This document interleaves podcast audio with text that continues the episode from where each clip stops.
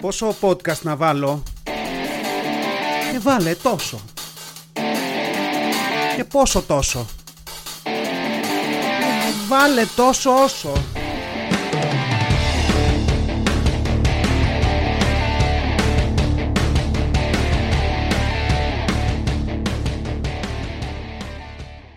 Γεια σας υγιεινή ή μάλλον όχι αυτό για να γίνει σωστά είναι Γεια σας υγιεινή ε, χωρίς κανένα λόγο τόσο όσο podcast επεισόδιο 32 Σάββατο ημέρα ψυχανάλυσης από τα στούντιο στον Ταύρο τον οποίο Ταύρο τον έχω αφήσει στην ησυχία του εδώ και πολύ καιρό και αυτό θα πρέπει να αλλάξει κάποια στιγμή. Αλλά ναι θα γίνει και αυτό.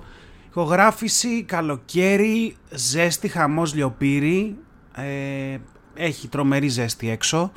Έχω φάει την πίεση από μόνος μου ότι πρέπει να γράψω επεισόδια, διότι δεν είχα υπολογίσει την άδεια του Αυγούστου. Και εντάξει, πρέπει να την πάρω για να ξεκουραστώ. Δεν μπορώ να κάτσω εδώ να γράφω επεισόδια. Αλλά αυτό σημαίνει ταυτόχρονα ότι η κάβα των τριών επεισοδίων, τεσσάρων που έχω συνήθως θα φύγει ε, και θα πρέπει να γράψω τώρα. Είμαι σε μια θέση που πρέπει να γράψω 5-6 επεισόδια μέσα σε 20 μέρες για να μπορέσω να φύγω. Και δεν έχω ιδέες και ψάχνω. Κάπως θα το καταφέρουμε. Εάν δεν το πετύχω, θα αναγκαστείτε, δηλαδή τη συμπάθειά μου έχετε για όλο αυτό το που θα περάσετε, αλλά ναι, ίσως αναγκαστείτε να μείνετε μία ή δύο εβδομάδες χωρίς επεισόδιο. Εντάξει, παιδιά, δεν υπογράψαμε και κανένα συμβόλαιο. Έτσι, ευτυχώς. Ε, άμα φτάσουμε εκεί, θα μείνετε χωρίς επεισόδιο. Τι θα κάνω, μπορεί να κάνω ένα ωραίο mashup ή ένα, ναι, ένα τέτοιο πράγμα. Να βάλω τις καλύτερες, μεγαλύτερες επιτυχίες του podcast και να το σερβίρω έτσι. Το οποίο είναι και αυτό μια ωραία ιδέα. Θα μου πεις, έχει μεγάλες επιτυχίες το podcast. Δεν έχει. Θα μαζέψω τις μέτριες τέλος πάντων. Ευχαριστώ πολύ και θα τις ανεβάσω σε ένα βίντεο σαν, ένα, σαν μια αναδρομή στο σύντομο παρελθόν. Γαυγίζει και ένα σκυλάκι έξω. Στο σύντομο παρελθόν αυτής της, ε, αυτού του πράγματος τέλος πάντων. Για τώρα βέβαια έχω θέματα, δόξα τω Θεώ. Έχω θέματα γιατί, γιατί ήρθαν κάποιοι άνθρωποι μετά από συνεννόηση να δουν το σπίτι μας. Εντάξει, το νέο λοιπόν εδώ είναι ότι το σπίτι στο οποίο μένουμε ε, βγήκε για πούλημα. Εντάξει, βγήκε για πούλημα σε μια τιμή η οποία ήταν ας πούμε τιμή για Ευρωπαίο, όχι Έλληνα, ίσως Βόρειο Ευρωπαίο που πληρώνεται από μια καλή δουλειά και κάνει κομπόδημα από τα 18, βγήκε σε μια τέτοια τιμή και είναι τώρα 40 και έχει να το πάρει χωρίς να σκεφτεί ότι θα μείνω ξέψιλος. Σε τέτοια τιμή βγήκε για πούλημα. Το ξέραμε εδώ και αρκετό καιρό. Είχαμε πάρει και μια πρέφα ότι κάποιος είχε βρεθεί. Ε, ήρθε η ώρα αυτός ο Χριστιανός. Χριστιανός δεν ήταν, αλλά τέλος πάντων, καταλάβατε, να έρθει να δει τι σπίτι πρόκειται να αγοράσει, αν το αγοράσει. Και ήταν, εντάξει, εγώ χαιρόμουν όσο τους περιμέναμε, γιατί προφανώς έτριβα τα χέρια μου και έλεγα υλικό, υλικό για το podcast. Έχω φτάσει σε αυτή την κατάσταση. Δηλαδή, ό,τι άσχημο ή δυσάρεστο μου συμβαίνει, λέω εντάξει, τουλάχιστον αυτή η πληγή θα αναβλήσει και βλακεία. Εκτός από όλα τα άλλα. Οπότε καθίσαμε στο σαλόνι, είχαμε τακτοποιήσει το σπίτι, το είχαμε μαζέψει. Άλλος μπελάς από εκεί να πρέπει να μαζέψεις τώρα για να υποδεχτείς έναν υποψήφιο αγοραστή. Και τους περιμέναμε. Και όσο τους περιμέναμε, σκεφτόμουν. Και έκανα σκέψεις και έλεγα, Κάναμε την προσπάθειά μας να το πάρουμε αυτό το σπίτι. Την κάναμε. Αλλά μετά καθόμουν και σκεφτόμουν ότι αυτά τα λεφτά ας πούμε, που κάποιος ζητάει, που είναι κάθε, έχει κάθε δικαίωμα ο καθένας να βάζει μια τιμή σε κάτι που του ανήκει αν θέλει να το πουλήσει. Ξεκάθαρα. Αλλά δεν πάβουν να είναι παράλογα.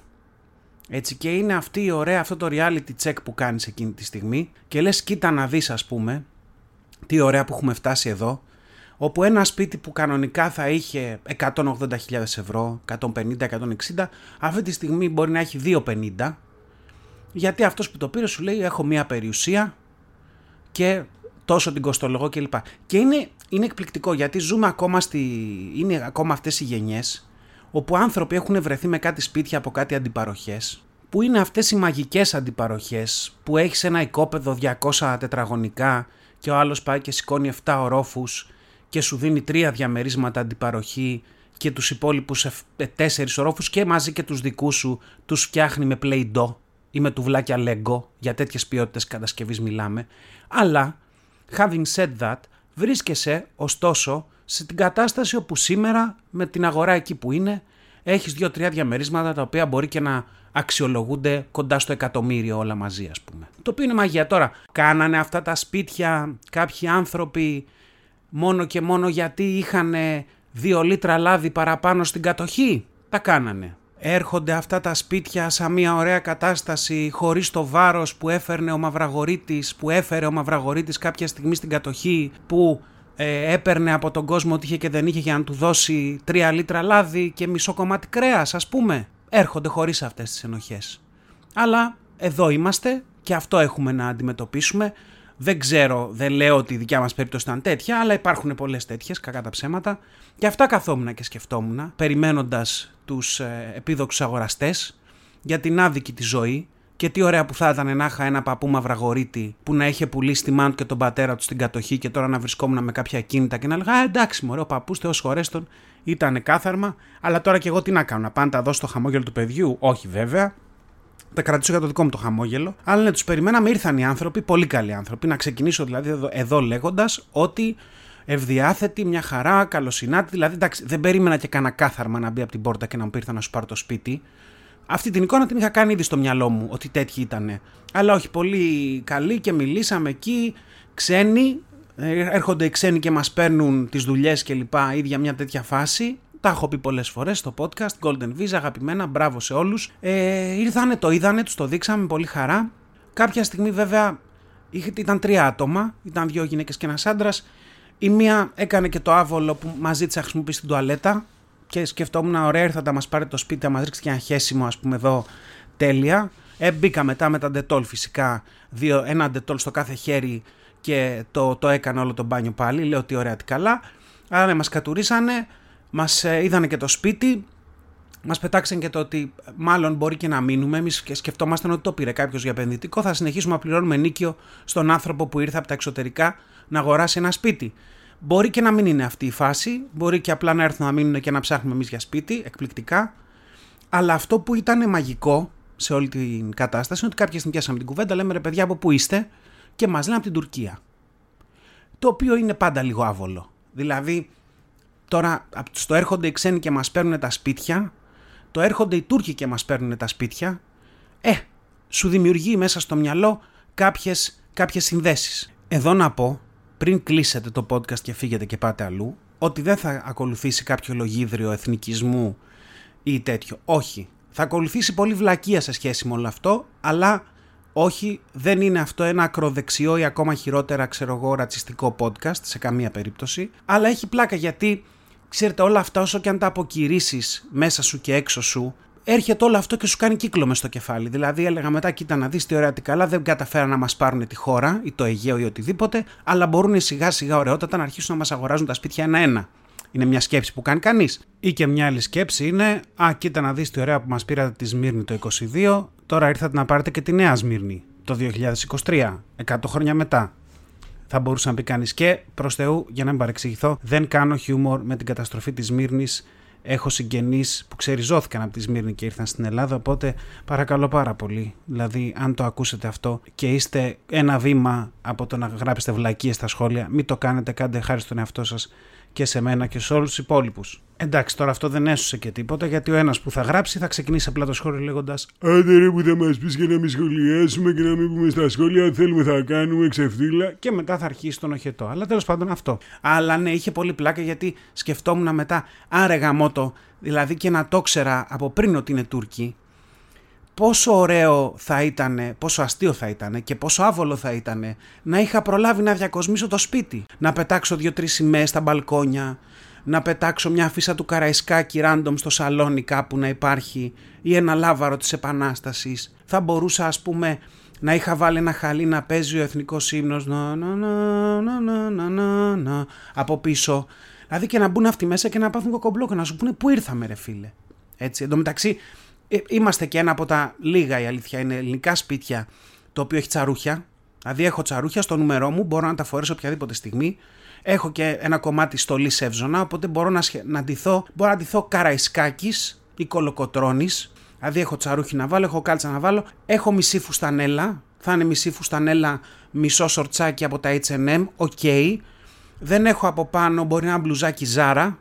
Εντάξει, και θα μπορούσα και πολύ εύκολα να πάω και μέχρι το μοναστηράκι να πάρω και ένα κράνος Σπαρτιάτη. Απαραίτητη διόρθωση εδώ, να πάρω μια περικεφαλαία Σπαρτιάτη, for God's sake, dear, ε, και να το βάλω όλο αυτό και να είναι ρε παιδί μου ένα πράγμα, μια διαδρομή από την αρχαιότητα στην ελληνική επανάσταση και στο όλο αυτό το ε, franchise αλυσίδες με ρούχα H&M και Zara κλπ ε, καπιταλισμός μια ωραία εικόνα, ένα, ένα, ένα πράγμα, ένα όλο ένα statement ας πούμε, να τα φορέσω όλα αυτά και όπως θα μπουν αυτοί στο σπίτι να έρθω εγώ από το διάδρομο εκεί από το μπάνιο, ντυμένος με όλη αυτή την υπερπαραγωγή, από χαίρετε, καλώς ήρθατε, θα κάναμε μεταβολή και θα φεύγαν οι άνθρωποι, θα λέγανε μπλέξαμε εδώ πέρα, καληνύχτα, γεια σας, και θα φεύγανε και μια χαρά. Αλλά όχι τώρα πέρα από την πλάκα δεν είναι τέτοιο το θέμα, δεν είναι εθνικό, εθνικιστικό, δεν, είναι, δεν, δεν δίδεται κάποια μάχη πάνω από το δικό μας διαμέρισμα ελληνοτουρκική ή άλλη, ε, είναι όλο αυτό που συζητάω τόσο καιρό, ότι τελικά χωρίς καμία προστασία από το κράτος που θα έπρεπε προς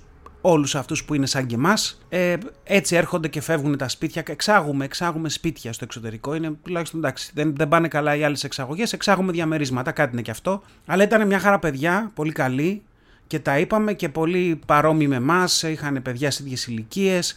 Αλλά γενικά το σκεφτόμουν αυτό. Δηλαδή, έλεγα πόσο φιλικός πρέπει να είσαι εκεί. Δηλαδή, θέλω να πω, υπάρχει ένα άκρο όπου είσαι σχεδόν εχθρικός και σε αυτό το άκρο κάπου συχνάζει και το να βγεις με μια ενδυμασία καραϊσκάκι ή σπαρτιάτη για να υποδεχτείς τον κόσμο, κάπου εκεί είναι. Και υπάρχει και ένα ακόμα άκρο, το άλλο άκρο, που είναι ας πούμε να είσαι τέρμα φιλικός, δηλαδή να είσαι φιλικός σαν να ε, περιμένεις τον αδερφό σου που είναι ξενιτεμένος 15 χρόνια και έρχεται επίσκεψη στο σπίτι. Δεν φτάσαμε εκεί ευτυχώς, μείναμε κάπου στη μέση, μια καλή διάθεση, θα ήταν και άβολο δηλαδή. Ε, και το δείξαμε το σπίτι και μια χαρά ήταν και η διοκτήτριά μας εκεί που έχουμε άψογη σχέση. Τώρα άψογη σχέση εντάξει, η καλύτερη σχέση που μπορεί να έχει κάποιος με έναν άνθρωπο που του νοικιάζει ένα σπίτι. Δηλαδή τόσο όσο. Και από την άλλη, σκεφτόμουν πόσο περίεργο ήταν αυτό που δείξαμε το σπίτι. Δηλαδή, μου έκανε και λίγο όπως χωρίζεις. Δηλαδή, ήταν μια αναλογία σαν να χωρίζεις με, με έναν πρώην, έτσι και να έρχεται κάποια στιγμή ο επόμενος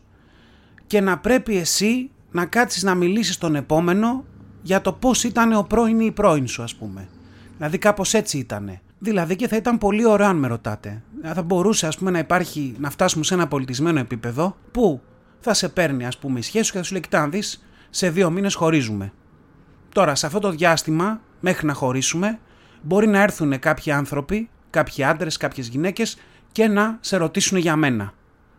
Έτσι να χρειαστεί να τους ανοίξεις την ψυχή σου, τα σώψυχά σου και να τους πεις πράγματα για μένα, να σε ρωτήσουν. Και να σε παίρνουν τηλέφωνο random τύποι ή τύπησες και να πρέπει να κάτσεις να συζητήσεις για το πώς είσαι, πώς ήσουνα με τον ή την πρώην. Δηλαδή θα ήταν, θα ήταν μια τρομερή εξέλιξη αυτή που θα μπορούσε να έρθει. Και για μένα, αν με ρωτάς, είναι μια εξίσου άβολη κατάσταση το να πρέπει να δείξεις το σπίτι μέσα στο οποίο μένεις το οποίο σχεδόν δικό το νιώθεις. Θέλω να πω, εντάξει, μπορεί μας να μην είναι δικό μας, αλλά σε μια αναλογία και με τις σχέσεις, ας πούμε, κανείς δεν είναι κανενός συνήθως, εκτός από ακραίες και άρρωστες περιπτώσεις. Δηλαδή, και η σχέση δεν είναι. Το άλλος άνθρωπος δεν σου ανήκει, προφανώς. Έτσι και εμάς δεν μας ανήκει αυτό το σπίτι. Αλλά και πάλι έχεις αυτό, δηλαδή, έχεις αυτή την αίσθηση της ιδιοκτησίας γιατί είσαι σε ένα σπίτι μέσα πολύ καιρό. Και παρόλα αυτά πρέπει να το δείξεις. Και, και σκέφτομαι τελικά, δηλαδή αυτό τώρα δεν είναι τόσο πολύ σαν αυτό με τις σχέσεις, αλλά είναι πιο πολύ σαν προξενιό. Δηλαδή που πρέπει να το δείξεις, αλλά δεν μπορείς να πεις και την αλήθεια. Δηλαδή, όπως ένα προξενιό, ας πούμε, θα πεις, ξέρω εγώ, καλό παιδί, ε, δεν έχει πειράξει ούτε μίγα, ξέρω εγώ, αυτοδημιούργητος, δικό του επάγγελμα, προκομμένος κλπ. Δεν θα πεις, ας πούμε, ότι ο άλλος έχει πρόβλημα με τον τζόγο, έτσι ότι ε, μπορεί να καταλάβει το ουίσκι χωρίς να κοιτάει το μπουκάλι τι ποιο ουίσκι είναι όλα τα ουίσκι της αγοράς γιατί είναι μπέκρας. Ή ας πούμε θα πεις αυτό δημιούργητος, δεν θα πεις έχει μπλοκάκι και πρέπει να πληρώνεις τον εύκα κάθε μήνα και λοιπά και λοιπά προκαταβολή φόρου και όλα αυτά. Δηλαδή πρέπει να πεις αυτά που, που ήθιστε ας πούμε να λέγονται ε, σε τέτοιες περιπτώσεις και σε καμία περίπτωση δεν είναι αλήθεια. Δηλαδή, σε ένα σπίτι αντίστοιχα θα πας να πεις ε, Ναι, όχι, εντάξει, ναι, δεν θα πεις για τη μούχλα στις ντουλάπες. Δεν θα πεις για την υγρασία που βγάζει στα μπάνια με το που ανοίγεις τη βρύση, ας πούμε, στα δόντια. Δεν θα πεις για τα πλακάκια στο μπαλκόνι που είναι κούφια από κάτω και λίγο νερό να πέσει ακόμα στο μπαλκόνι, θα φύγουν όλα πάνω και θα θέλουν αλλαγή. Δεν θα τα πεις αυτά, θα πεις ότι είναι ευάερο, ευήλιο κλπ. Ότι είναι κοντά στις συγκοινωνίες, τι ωραίο σπίτι, τι ωραία περιοχή, αυτά θα πεις θα πεις τι ωραίους γείτονες που έχω και ότι είμαστε μια πολύ δεμένη πολυκατοικία και κανένας δεν καπνίζει μέσα στην πολυκατοικία ή κανένας δεν κάνει φασαρία τις ώρες κοινή ησυχίας, δεν μπλένει το πάνω μπαλκόνι και μου κάνει το δικό μου χάλια. Ή ας πούμε, δεν θα πεις τίποτα. Δεν θα πεις όλα αυτά για τα οποία έχεις αφήσει χαρτιά κατά καιρούς στην πολυκατοικία. Όχι βέβαια. Θα τους ζωγραφίσεις μια ωραία εικόνα, γιατί αυτό είναι το πρέπον, και θα αφήσει μετά τον αγαπητό να βγάλει μόνος του το φίδι από την τρύπα. Αλλά ναι, αυτά τα νέα με το προξενιό του σπιτιού. Σαν να δίνω παιδί ένιωσα, σαν να παντρεύω κόρη. Ε, το περάσαμε κι αυτό. Εντάξει, τώρα τα επόμενα επεισόδια θα ακολουθήσουν. Ε. Θα ακολουθήσει η γκρίνια, θα ακολουθήσουν όλα αυτά. Stay tuned for more. Με αυτά και με εκείνα μιλήσαμε μισό επεισόδιο πάλι για real estate. Αλλά βέβαια εντάξει, ήταν μια προσωπική ιστορία. Πάμε σε άλλα θέματα. Σε άλλα θέματα σκεφτόμουν τις προάλλες. Ε, γενικά σκέφτομαι. τώρα τις προάλλες σκεφτόμουν κάτι συγκεκριμένο. Σκεφτόμουν αυτές τις τρομακτικές ιστορίες που δεν ξέρω, εγώ τις λατρεύω. Αυτές τι τρομακτικές ιστορίες για φαντάσματα δεν ξέρω αν έχετε σταματήσει να το κάνετε. Εγώ δεν έχω σταματήσει να το κάνω. Δηλαδή, στο κατάλληλο setting, όποτε θα βρεθώ με συγκεκριμένες παρέες κάπου βράδυ, αργά, έξω, ησυχία, σε κάνα χωριό, σε κάμια παραλία, οτιδήποτε, πάντα πέφτει μετά από λίγο το θέμα, αρέσει κάμια τρομακτική ιστορία κλπ. Αυτές τις τρομακτικές ιστορίες του χωριού. Μ; Ξέρετε, έχετε, εγώ έχω, έχω λατρεία με αυτά, μπορώ να ακούω ώρες τέτοια πράγματα. Ε, Υπάρχουν επίσης άπειρα ντοκιμαντέρ της E3 στο YouTube, ψάξτε βρείτε τα, που είναι η αποθέωση γιατί είναι τα παππούδια τα εκπληκτικά, γιαγιάδες παππούδες από χωριά που μιλάνε για στοιχιά και για ρέματα στοιχειωμένα και για τις νεράιδες, νεράιδες, δεν ξέρω, τις όλες αυτές τις εμφανίσεις κοντά στα νερά και όλο, είναι, αυτό όλο είναι μια μαγεία. Δηλαδή πιστεύεις δεν πιστεύεις, δεν υπάρχει άνθρωπος που να μπορεί να ακούσει τέτοιες ιστορίες και να μην του σηκωθεί η πέτσα ας πούμε μετά από λίγο. Δηλαδή, ό,τι και όπως και να ξεκινήσει, όπως και να πάει, πρώτες δύο-τρεις ιστορίες, χαχαχά, χουγελάκια, μετά αρχίζει σιγά σιγά να κοιτάς πάνω από τον νόμο σου, πίσω σου. Λες, πολύ σκοτεινά δεν είναι εδώ που είμαστε, δεν πήγαμε κάπου να έχει λίγο φως. Αρχίζει όλο αυτό και πάντα έρχεται μια ιστορία, ας πούμε, που τα τελειώνει όλα. Δηλαδή που, που σε διαλύει και λες: Εντάξει, παιδιά, ας μιλήσουμε για κάτι άλλο. Δηλαδή, χίλιε φορές, ας πούμε, να αρχίσουμε να μιλάμε για εξετάσεις και για χολυστερίνες, παρά να μείνουμε σε αυτά τα θέματα. Και έχω να φέρω τέτοιες ιστορίες Δηλαδή, εντάξει, θα ήταν και μαλακή αν το συζητήσω στο podcast και μετά να πω αυτά. Ξέρετε, δεν έχω να πω καμιά ιστορία. Απλά μου αρέσει αυτό το πράγμα. Όχι, έχω να φέρω ιστορίες. Έχω να φέρω ιστορίες από χωριά, οι οποίες αυτές είναι αγαπημένες μου, που κάποιος βλέπει κάποιον μαυροντημένο ένα βράδυ πηγαίνοντας προς το νεκροταφείο, έξω από το νεκροταφείο να στέκεται και ξαφνικά κοιτάει για λίγο αλλού και μετά ξαναγυρνάει το βλέμμα και αυτός έχει φύγει. Και ξέρεις, είναι τέτοιες ιστορίες που ακούς που σου γεννάνε ερωτήματα κατευθείαν. Δηλαδή λες, πρώτον, γιατί ήσουν μόνο σου μέσα στο βράδυ και τι δουλειά είχες να πας προς το νεκροταφείο τέτοια ώρα μέσα στο βράδυ. Δηλαδή, θρίλερ δεν έχεις δει. Και εντάξει, είσαι μόνος σου και περπατάς προς το νεκροταφείο το βράδυ και βλέπεις έναν μαυροφορεμένο. Υπάρχει καμία πιθανότητα να πάρεις το βλέμμα σου από πάνω του ώστε να του δώσεις αρκετό χρόνο να εξαφανιστεί; Δηλαδή, ο μόνος λόγος για τον οποίο θα έβλεπε ένα μαυροφορεμένο εκείνη την ώρα και θα έπαιρνα το βλέμμα, του από πάνω, το βλέμμα μου από πάνω του, θα ήταν αν για κάποιο λόγο εμφανιζόταν κάπου αλλού ένας άλλος μαυροφορεμένος. Και έκανε escalate εκεί όλο το πράγμα και γινόταν ένας χαμός και έλεγα τι έγινε, μας την πέσανε, ας πούμε. Δεν υπήρχε άλλος άλλος λόγος για να πάρω το βλέμμα μου πάνω από ένα μαυροφορεμένο που βλέπω έξω από ένα νεκροταφείο στις 2 η ώρα το πρωί. Αλλά ναι, Αυτ, αυτές είναι οι ιστορίες. Επίσης αγαπημένη ιστορία, πριν πάμε σε αυτό που έχω φέρει για το podcast, είναι εκείνο το στοιχειωμένο χωριό στους πρόποδες του Ολύμπου, το οποίο αν δεν το έχετε βρει θα σας αλλάξω τη ζωή. Απόκοσμες φωνές, ψήθυροι από το πουθενά και ενηγματικές οπτασίες νεαρών κοριτσιών φτιάχνουν το μύθο της Μόρνας. Η Μόρνα λοιπόν είναι ένα χωριό το οποίο βρίσκεται στους πρόποδες του Ολύμπου, στην Πιερία και δεν θα πω κάτι, διαβάστε. Μόρνα σημαίνει σκοτεινός τόπος και είναι ένα γαμάτο όνομα γενικά που σε κάνει να φαντάζεσαι μια μαυροφορεμένη γυναίκα τεραστίων διαστάσεων που σου ρουφάει τη ζωή. Δηλαδή, Μόρνα, Μόρα, έρχονται όλα γενικά και κουμπώνουν ωραία. Και βέβαια αυτοί οι μάγκες εκεί αποφάσισαν κάποια στιγμή να αλλάξουν το όνομα του χωριού και να το πούν σκοτεινά. Δηλαδή το οποίο λες, ξέρεις, το αλλάζεις από Μόρνα. Μήπως να το πούμε γαϊδουροχώρη, μήπως να το πούμε, δεν ξέρω, οτιδήποτε άλλο από το σκοτεινά. Δηλαδή πώς το βελτιώνει αυτό. Αυτό πάντων μια πολύ ωραία ιστορία. Διαβάστε, μην σας το χαλάσω. Υπάρχουν πολλοί YouTubers και τύποι τέτοιοι που πάνε και το ψάχνουν να πάνε τι γίνεται.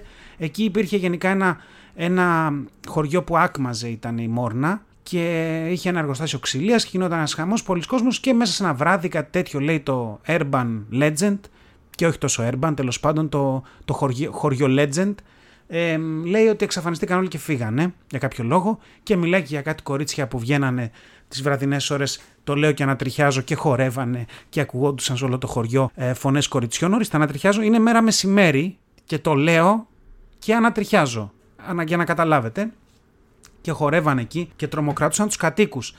Γιατί αλήθεια είναι ναι, παρότι είναι νεαρά κορίτσια και φωνές παιδικές και λαριστές και όμορφες, εντάξει, άμα τις ακούς δύο ώρα το πρωί αρχίζει και δουλεύει λίγο ανάποδα αυτό. Εντάξει, δεν, δεν δουλεύει ακριβώς έτσι.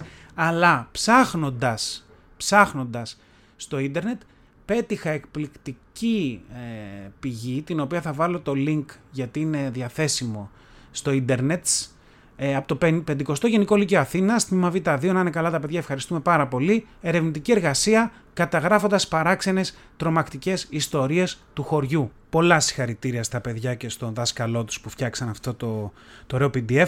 Θα το μοιραστώ κιόλας να το έχετε. Έχει ένα σωρό ιστορίες και μετά έχει και μια ανάλυση που λέει τι ομοιότητες κλπ. κλπ. Εμείς θα μείνουμε στις ιστορίες για, για σήμερα. Ιστορία πρώτη, μαυροφορεμένη. Ιστορία από το χωριό Άγιος Βλάσης του νομού Ατολοακαρνανίας. Θα δώσουμε και μια φωνή αφήγησης, αυτή που έχω τέλος πάντων. Πολλά χρόνια πριν, όταν η γιαγιά μου ήταν μικρή, είχε βγει παραμονή Χριστουγέννων στις 5 η ώρα το πρωί με μια φίλη της για να πούν τα κάλαντα. Κάποια στιγμή έφτασαν σε ένα έρημο σταυροδρόμι, στο οποίο υπήρχε μόνο ένα εικονοστάσι. Τότε εμφανίστηκε μια πολύ ψηλή γριά, μαυροφορεμένη, που κουβαλούσε ξύλα στην πλάτη και άρχισε να τη κυνηγάει. Η γιαγιά μου, για να γλιτώσουν, έβγαλε το παλτό της και το πέταξε. Η γριά σταμάτησε, πήρε το παλτό και εξαφανίστηκε. Την επόμενη μέρα βρήκαν το παλτό πεταμένο σε άλλο μέρος. Εντάξει, εδώ να πούμε ότι πρώτον, all my sympathy goes to the old lady, δηλαδή η γριά που τους κυνήγησε, μάλλον ήταν στη φάση τη δικιά μου με τα κάλαντα, δεν άντεχε να βλέπει καλαντιστές. Είναι μια εξήγηση και τους πήρε στο κατόπι. Ε, η δεύτερη εξήγηση ήταν ότι μάλλον αυτή ήταν γριά, τόσο ψηλή γριά, ε, και να κουβαλάει και ξύλα στην πλάτη και να μπορεί να τις κυνηγάει. Αλλά το γεγονός ότι πήρε το παλτό και μετά την κοπάνισε, μάλλον μας δείχνει ότι ήταν κάποιος που κρύωνε και το παλτό μια χαρά του έκανε και το πήρε και έφυγε. Βέβαια αυτό το λέει και μια γυναίκα που είναι 68 χρονών. Τώρα δεν ξέρω, βγάλετε συμπέρασμα. Αλλά αυτή είναι μια πρώτη, μια πρώτη ιστορία. Για να δούμε τι άλλο θα βρούμε εδώ. Οι νεράιδες. Ιστορία από το χωριό Μυροδέντρια του νομού Ευρυτανίας. Παλιά, στο χωριό του παππού μου είχαν αλόνια για, για να αλωνίζουν τα σιτάρια, obviously. Ένα βράδυ που είχαν το σιτάρι στο αλόνι, αποφάσισαν να κοιμηθούν δύο γυναίκες εκεί για να μην το κλέψουν οι χωριανοί. Όταν έφτασαν μεσάνυχτα, παρουσιάστηκαν 5-6 πανέμορφες κοπέλες που λέγεται ότι ήταν νεράιδες και άρχισαν να χορεύουν γύρω από το αλόνι. Οι γυναίκες ήταν τις νεράιδες, αλλά δεν μίλησαν καθόλου. Οι νεράιδες τις τραβούσαν για να τις πάρουν μαζί τους, αλλά δεν τα κατάφεραν γιατί οι γυναίκες είχαν από ένα φυλαχτό πάνω τους που περίχε λιβάνι καθώς και ένα κομματάκι από τον τίμιο Σταυρό. Εντάξει, 78 χρονών ο κύριος εδώ που μας το λέει αυτό. Δεν το πιστεύουμε. Εντάξει. Δηλαδή, αφενός με το θέμα με τον τίμιο Σταυρό και τα κομμάτια που υπάρχουν scattered all over the world δεν παίζει πια. Προπαγάνδα ξεκάθαρη. Δεν είναι, εντάξει. Μούφα, παιδιά, αυτή η ιστορία μούφα. Τώρα δεν είναι και δεν έχει και θρύλ καθόλου. Πάμε να βρούμε κάτι καλύτερο. Το βραχιολάκι. Εκπληκτική εδώ. Ιστορία από το χωριό Στεφάνι του νομού Πρεβέζης. Στις αρχές του 20ου αιώνα, ο κόσμος χρησιμοποιούσε νερό από το πηγάδι για ύδρευση. Okay. Ένα βράδυ, μια μητέρα έστειλε την 7χρονη κόρη της, πολύ έξυπνο αυτό εδώ, να πάει να φέρει νερό. Το κοριτσάκι φορούσε ένα βραχιόλι στο χέρι του, το οποίο καθώς τράβαγε τον κουβά έπεσε στο πηγάδι. Σκύβοντας να το πιάσει, το κοριτσάκι έπεσε μέσα στο πηγάδι και μην ξέροντας κολύμπι πνίγηκε. Μερικά χρόνια αργότερα το πηγάδι σφραγίστηκε μαζί με το σώμα του κοριτσιού στο εσωτερικό του. Ναι, γιατί ήταν ηλίθιοι δηλαδή. Τώρα θέλει να μας πείσει ότι η μάνα έστειλε 7χρονο παιδί να φέρει νερό. OK, okay, θα το φάω. Αλλά μετά που δεν ήρθε ποτέ, δεν πήγε να κοιτάξει το πηγάδι. Τέλος πάντων, ο θρύλος λέει ότι κάθε φορά που περνάει ένα 7χρονο παιδί από το πηγάδι μπορεί να ακούσει το κοριτσάκι να ρωτάει Το βραχιολάκι μου. Εντάξει, τρομερό. Ε, τρομερό, εντάξει, γιατί είναι και το, μόνο τα 7χρονα το ακούνε. Το οποίο, αν με ρωτάς, δεν παρουσιάζει κανένα πρόβλημα για τον υπόλοιπο κόσμο. Δηλαδή, πόσα 7χρονα θα περάσουν από αυτό το πηγάδι και γενικότερα OK okay κιόλας, ας πούμε. Εδώ λέει είναι και μικρό το παιδί που την διηγείται την ιστορία. Μούφα μου μυρίζει όταν ο τάδε μου είπε αυτή την ιστορία, ήμουν 7 χρονών και έτυχε εκείνο το βράδυ να περάσω από το πηγάδι και να ακούσω το κοριτσάκι. Κατά πάσα πιθανότητα το άκουσε επειδή είμαι πολύ φοβισμένη. Ε, προφανώς. Προφανώς. Αλλά εντάξει, αυτό το, το βραχιολάκι μου είναι λίγο στη σηκώνει την πέτσα. Δεν γίνεται. Εδώ είμαστε. Ο μαυροφορεμένος άντρας. Ιστορία από το χωριό Μίλη του νομού Φθιώτιδος. Η συγκεκριμένη ιστορία μας πηγαίνει πίσω στο 1930. Ένας αγρότης, καθώς πήγαινε να μαζέψει καπνό γύρω στις 4 το πρωί με το γάιδαρό του, Μπράβο, αγρότη, πολύ έξυπνο 4 ώρα το πρωί. Ξάφνου σε μια γέφυρα είδε ένα μαυροφορεμένο άντρα, ο οποίος στάθηκε μπροστά του. Τον κοίταζε επίμονα ενώ ο αγρότης ήταν σαν υπνοτισμένος. Εν τω μεταξύ, ένας φίλος του, ο οποίος πήγε να τον βοηθήσει στο μάσμα του καπνού, καθώς αντίκρισε αυτή την εικόνα, έτρεξε αμέσως στον υπνοτισμένο φίλο του. Η μορφή εξαφανίστηκε, ανατριχιάζω τώρα, αλλά ο αγρότης ήταν κοκαλωμένος και προσπαθούσε να μιλήσει, αλλά δεν μπορούσε. Από τότε μέχρι και την τελευταία μέρα της ζωής του δεν μίλησε ποτέ ξανά, ενώ από πολλούς χαρακτηρίστηκε ο τρελός του χωριού. Ύστερα από αυτό το γεγονός, το ίδιο συνέβη και σε άλλους αγρότες, στο ίδιο ακριβώς μέρος. Πολύ έξυπνα πηγαίνουν εκεί τελικά. Ε, μερικοί από αυτούς έχασαν τη μιλιά τους και άλλοι εξαφανίστηκαν μυστηριωδώ. Ακόμα και σήμερα, μετά τα μεσάνυχτα, δεν περνάει κανείς από αυτό το σημείο. Πολλοί ισχυρίζονται ότι βλέπουν τη μορφή ενός μαυροφορεμένου άντρα να περιπλανιέται στα ήσυχα στενάκια του χωριού, καθώς και, και ότι ακούν το γέλιο του που σου προκαλεί ρίγος. Εντάξει, εδώ να πούμε είναι ο μαυροφορεμένο άντρας, αυτός κάνει mute. Αυτό κάνει στον κόσμο. Δηλαδή πάει, σε βλέπει και σου κάνει mute. Πατάει σε ένα υποτιθέμενο τηλεκοντρόλ το mute και δεν ξαναμιλάς. Αυτό είναι το, το, η φάση του, η υπερδύναμή του, ας πούμε, ή κάτι τέτοιο, η κατάρα. Εντάξει.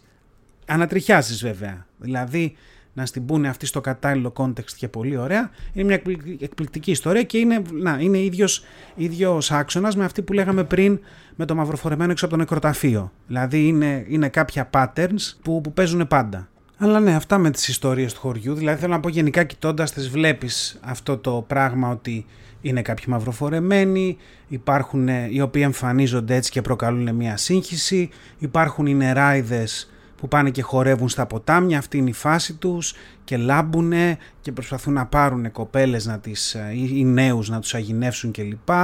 Υπάρχουν οι φάσεις που κάποιος εξαφανίζεται μυστηριωδώς, όχι και τόσο μυστηριωδώς γιατί και τα χωριά χαράδρες τέτοια πήγαν και πέφτανε και μετά λέγανε αου αου, τέλος πάντων. Στοιχειωμένα μέρη, έτσι σπίτια που δεν αυτό και μετά χτιστήκανε και γκρεμιστήκανε και ατυχήματα και όλα αυτά. Μορφές του διαβόλου πάρα πολλές δηλαδή ε, μαύρα, μαύρες μορφές, μαύρα σκυλιά, μαύρα πλάσματα, όπου και σε κάποιες περιπτώσεις είναι και άνθρωποι από το χωριό που απλά είναι κόπανοι και κάφροι και δινόντουσαν έτσι για να τρομάξουν τους υπόλοιπους. Έτσι αυτές είναι ε, κάποιες από τις κατηγορίες που βρίσκει κανείς αυτές τις ιστορίες.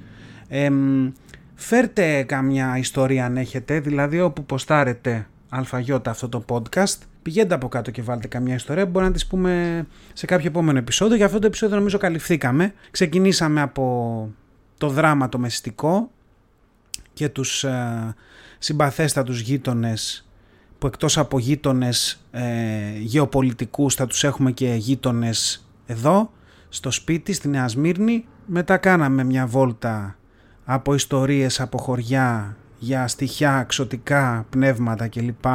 Τι πίνετε και δεν μας δίνετε συγχωριανοί. Και αυτά ήταν τόσο όσο podcast, επεισόδιο 32. Σε μια εβδομάδα το επεισόδιο 33. Ελπίζω να σας βρίσκει σε κάποια παραλία. Ελπίζω να σας βρίσκουν όλα αυτά κάπου δροσερά. Να περνάτε όπως θέλετε. Τα λέμε σε μια εβδομάδα. Φίλια! Ήταν ένα podcast τόσο όσο μέχρι να τα ξαναπούμε, να γκρινιάζετε λιγότερο, να γελάτε περισσότερο και να περνάτε όμορφα. Κάπου εδώ είχα βάλει ένα πάρτε φροντίδα εκ του αγγλικού take care και οι φίλοι μου μου είπαν ότι ήταν πολύ cringe και το έβγαλα. Ή μήπως όχι. Φιλιά πολλά.